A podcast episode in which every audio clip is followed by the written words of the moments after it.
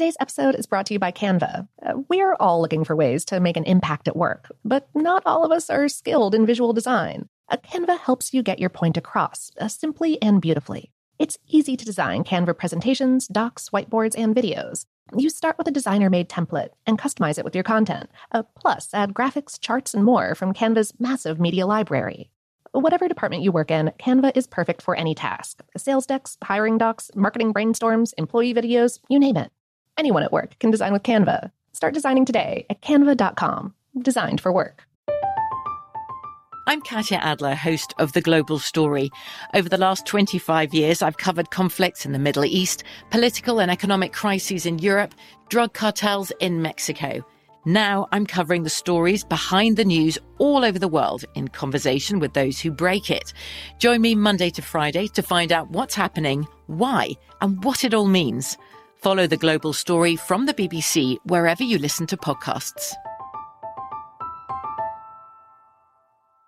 This episode is brought to you by Technically Speaking, an Intel podcast. When you think about the future, what kind of technology do you envision?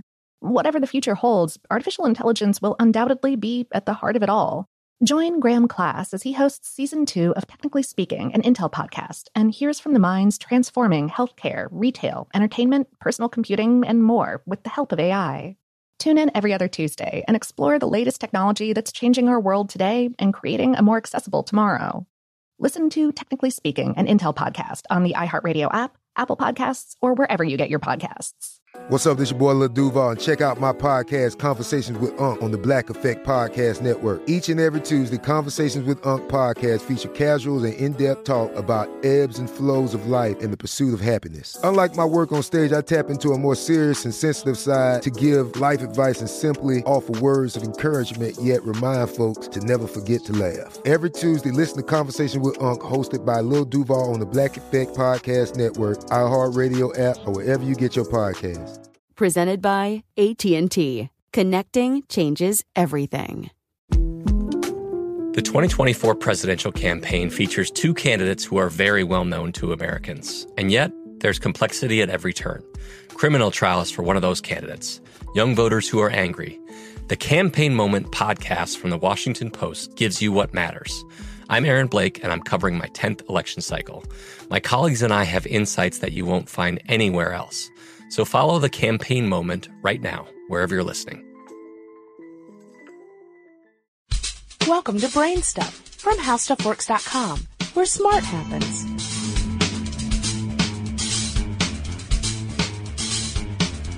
Hi, I'm Marshall Brain with today's question. How do they measure sea level?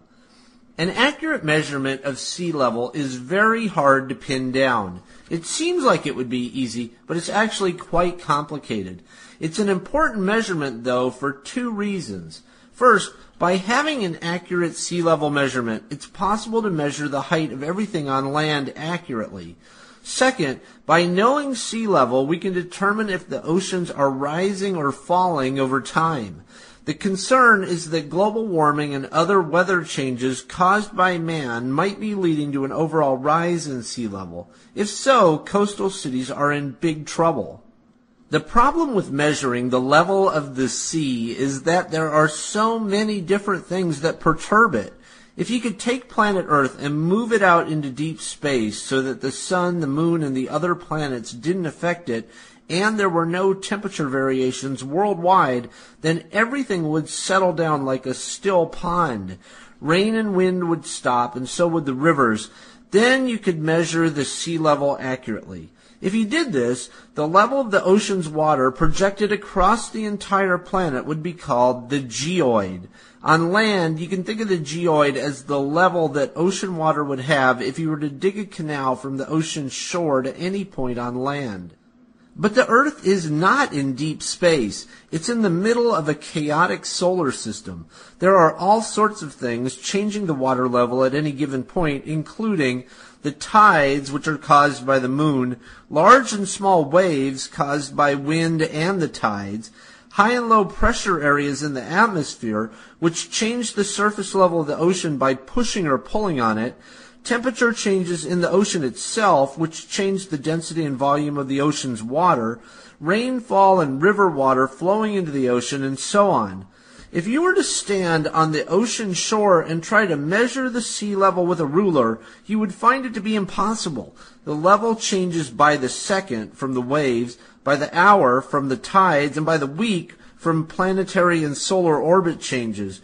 To get around all these different variations, scientists try using something called tide gauges.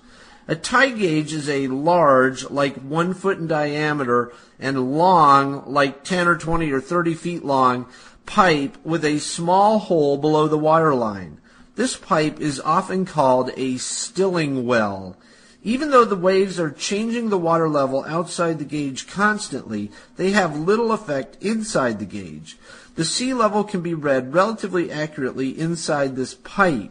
If read on a regular basis over a time span of years and then averaged, you can get a good measurement of sea level. You can see that getting an accurate reading, for example down to the millimeter level, is extremely difficult. Satellites are now used as well, but they suffer from many of the same problems.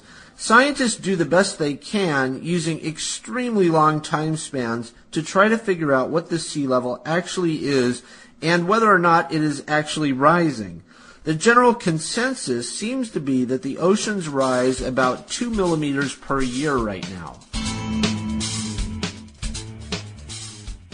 This episode of Brain Stuff is brought to you by lynda.com. lynda.com offers thousands of engaging, easy to follow video tutorials taught by industry experts to help you learn software, creative, and business skills. Membership starts at $25 a month and provides unlimited 24/7 access. Try lynda.com free for 7 days by visiting lynda.com/brainstuff.